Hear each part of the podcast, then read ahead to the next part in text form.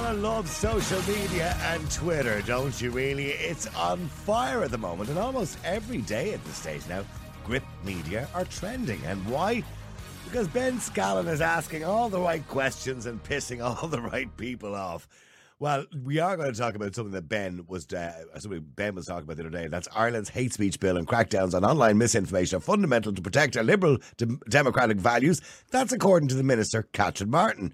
But last week, she referred to the upcoming referendum and suggested, yes, uh, or that you, we, if you voted yes, you would be removing the idea of a woman's place being in the home. Now, of course, this was picked up by not only the media, of course, who said this was misinformation, but also the Electoral Commission that the government themselves has set up, and the former Supreme Court Judge Marie Baker, who corrected her and said, no, that's misinformation. That is not the case at all. So Ben Scallan, being the intrepid reporter that he is, decided he would ask her the question again and ask her was she going to remove the, the tweet she had originally put up quoting a woman's place is in the home, which appears nowhere in the Constitution. And this is the kind of reaction he got from Catherine Martin. We'll speak to Ben in a second.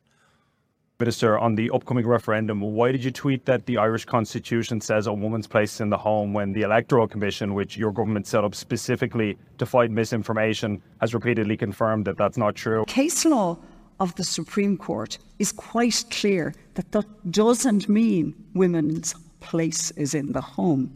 It says that the work that women do provides an important protection and tool and support to society and to the common good. Will you be deleting that tweet or otherwise correcting this error? I would say for, for many women, the meaning, uh, you know, the actual import the interpretation of that provision is quite clear. Indeed, it is often referred to the woman in the, the woman in the home uh, provision. Um, so, uh, you know, by direct inference, it is uh, clear to many women how outdated it is, how offensive this provision is, and it is equivalent to implying that a woman's place is in the home. Um, modern Ireland has no place for that. But do you, do you not accept that uh, J- Justice Marie Baker, the Supreme Court judge who is the chair of the Electoral Commission, said in an interview in the Irish Mail on Sunday that you were incorrect about this? She, she said that you're, you're simply wrong in your interpretation of the Constitution. This is a body that your government set up to fight misinformation around electoral events like this? As I said, for many women, the import is that that provision is quite clear. Indeed, as I said, it's often referred to uh, the woman in the home provision. Well, Ben Scallan joins me, our intrepid reporter for Gript Media. Ben, good afternoon to you. Good afternoon. Uh, great to talk to you. I have to say, I'm loving the word import. I haven't heard that word used in that context ever before. That's the import. So, uh, Marie Baker, of course, the Supreme, former Supreme Court judge and chairperson of the Electoral Commission, which they set up, says she's wrong. She believes she's right. She's not backing down. And you asked her numerous times. She has no intention of backing down on it. So, who is right?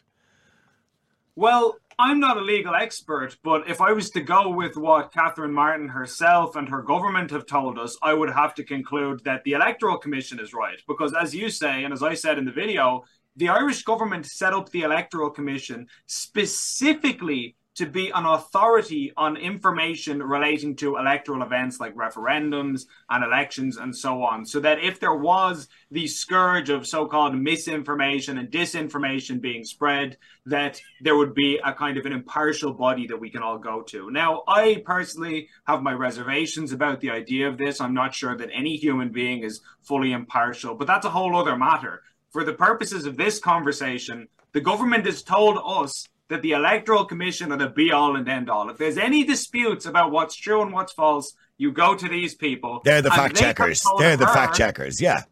They are the fact checkers, and they have told her that she's wrong. And what did she do when she found out that they said she's wrong? She disregards it and says, "Oh no, that's the import of it." That interpretation is widely understood. And by the way, I'll, I'll, let you jump in now, but very briefly, I thought it was very funny that she says, "Oh, it's commonly referred to as uh, the Women in the Home Amendment."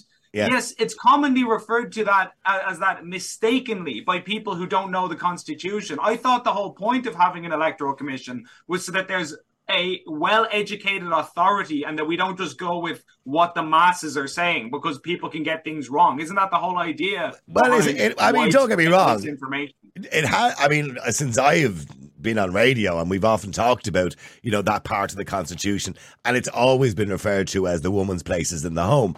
And I suppose only until more recently, we still, since we start talking more seriously about it, you know, we've all clarified now that the Constitution doesn't actually say that anywhere. In fact, quite the opposite. It values women's place and it values women's role in society. So it's completely different to what people have suggested in the past it might be. And I think that was the reason why we got to this point, because there was this preconceived notion that the Constitution actually said that, which it didn't. I think that brought us to this point of this referendum in the first place. Now, Catherine Martin is not backing down. She used this word, the word import, which I, I still, I've never heard anybody use that word before, by the way. The import is, yes, in other words, the suggestion is that it's a woman's place in the home, but that's not what it says at all. So why are we in the situation with a referendum where there's so much misinformation? uh, in this particular referendum. And we know, we know that for the first time ever because we have this body who are the fact checkers telling us about all this misinformation. And not only that, the media, I suppose, are now saying, okay, well, if you want to play the game of misinformation, we'll play the same game too, and we'll spot the lies. But the majority of lies are coming from the government. Well, I think it's astonishing that about a year or so ago, I did an interview with Catherine Martin, which I think I've referred to on your show before, where I was asking her before these powers came in, before there was a misinformation regulation body, I said, would these kinds of misinformation policies apply to the mainstream media as well? So if RTE hypothetically was to publish something false, would that fall under the purview? Would the Irish Times hypothetically fall under the purview?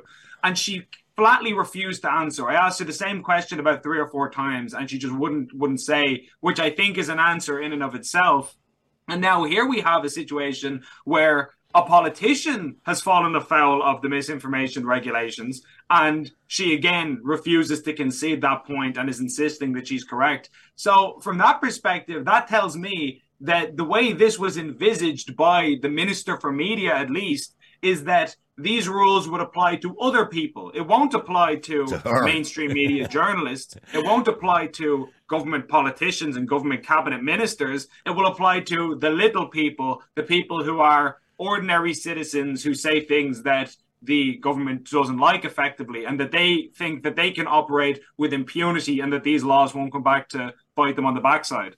I mean, realistically, you can't be applying laws to that to your average Joe and Josephine Bloggs because they interpret things differently and they have for years and always will. And, you know, and they can't be held accountable for things that they say that might be slightly misinformed. It's other, up to other people, I suppose, to debate with them in a robust manner to tell them how misinformed they are, not an electoral commission.